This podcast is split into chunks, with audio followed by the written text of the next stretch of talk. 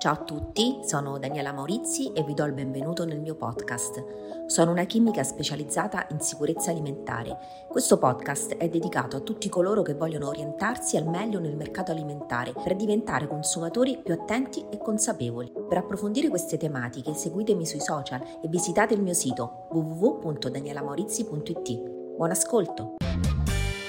Dottoressa Maurizi, quali sono le regole da seguire per preparare in sicurezza le conserve fatte in casa? Quando parliamo di conserve, quindi di marmellate, di passati di pomodoro, di verdure sott'olio che vogliamo fare in casa, ancora di più dobbiamo stare attenti a tutti quanti i passaggi per eh, essere appunto poi consumare un prodotto in sicurezza. Diciamo che il primo passaggio è assolutamente quello di scegliere con cura gli ingredienti da utilizzare, quindi frutta e verdura che siano di stagione, che non sia troppo matura perché potrebbe perdere consistenza, quindi questo diciamo è anche proprio un suggerimento per, dal punto di vista organolettico, oppure anche acerba che appunto potrebbe non avere invece il sapore e eliminiamo le parti che presentano ammaccature. Utilizziamo un olio di qualità, anche l'aceto dobbiamo farci attenzione perché perché L'aceto ha la sua funzione proprio di acidificare e quindi scegliamo un aceto che abbia almeno il 5% di acidità perché questo ci garantisce un livello di protezione sul, eh, sulla conserva. Lo zucchero, utilizziamo lo zucchero simulato che riesce a non alterare il sapore e il profumo della, della frutta. Facciamo attenzione agli utensili eh, che utilizziamo durante la preparazione, devono essere lavati correttamente, ovviamente prima di essere utilizzati, così come dobbiamo lavare le nostre mani prima di metterci all'olio all'opera. Poi utilizzeremo chiaramente delle pentole, queste pentole devono essere di acciaio inox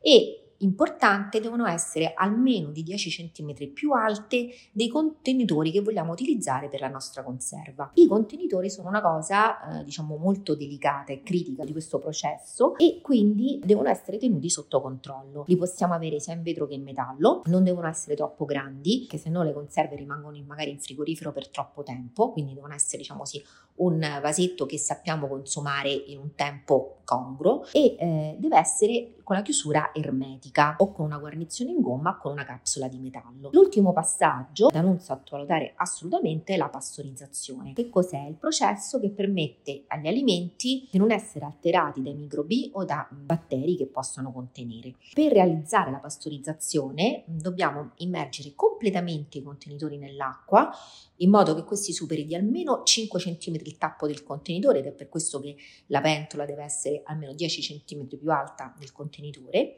Poi copriamo la pentola, portiamo l'acqua in ebollizione e da lì comincia la pastorizzazione che sfrutta proprio il potere termico, diciamo che viene dal fatto che l'acqua sta a ebollizione quindi a 100 gradi. Quanto tempo lasciarli? Quindi se abbiamo delle conserve che sono poco acide, io vi consiglio un tempo abbastanza lungo, almeno 7 ore, e invece quelle più acide dipende però dagli 8 agli 85 minuti, quindi a seconda proprio di qual è poi anche la delicatezza no, della cosa che stiamo mettendo sotto conserva. Dobbiamo aspettare che i contenitori vengano raffreddati per bene e a quel punto facciamo una cosa molto importante, cioè controlliamo che la chiusura sia effettivamente ermetica e che sia raggiunto il vuoto. Dobbiamo verificare sui tappi, per esempio i tappi quelli concavi, se premiamo un dito al centro della capsula o del tappo non si deve sentire clic clac, perché quello vuol dire appunto che non è stato fatto il vuoto bisogna conservare le marmellate sott'olio dopo la loro preparazione? Allora, una volta che abbiamo aperto il barattolo, che è sigillato appunto ermeticamente, fino a quel momento lo possiamo assolutamente conservare nella nostra credenza. Dopodiché lo apriamo e ehm, dobbiamo fare attenzione ai tempi di conservazione all'interno del frigorifero, perché dal momento in cui è aperto perdiamo il vuoto e diventa un prodotto deperibile. Quindi le conserve acide e le verdure in salamoia possono restare in frigorifero anche per un due mesi. Le marmellate, quindi anche le confetture, la passata di pomodoro, circa una settimana, mentre i sughi preparati, quindi le salse, gli oli aromatizzati, i succhi di frutta, pesto, diciamo entro 4-5 giorni. E in ogni caso, prima di consumarle, guardate bene se ci sono alterazioni nell'aspetto o nell'odore. Se così dovesse essere, è meglio gettare l'alimento.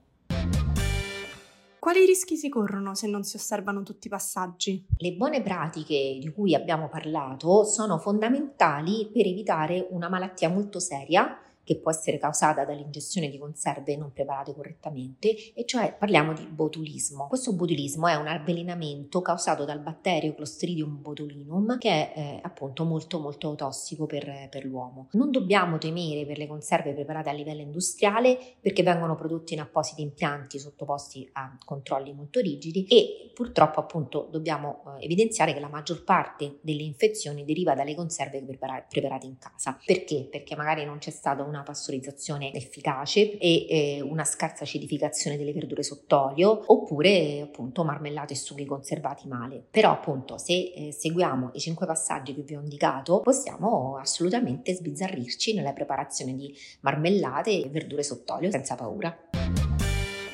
Grazie a tutti per aver ascoltato anche questa puntata del podcast La sicurezza a portata d'orecchio. Ci sentiamo martedì prossimo, così ci facciamo anche gli auguri per Natale e parleremo proprio di questo, perché la sicurezza alimentare non va in vacanza, come comportarsi durante le feste. Grazie, ciao!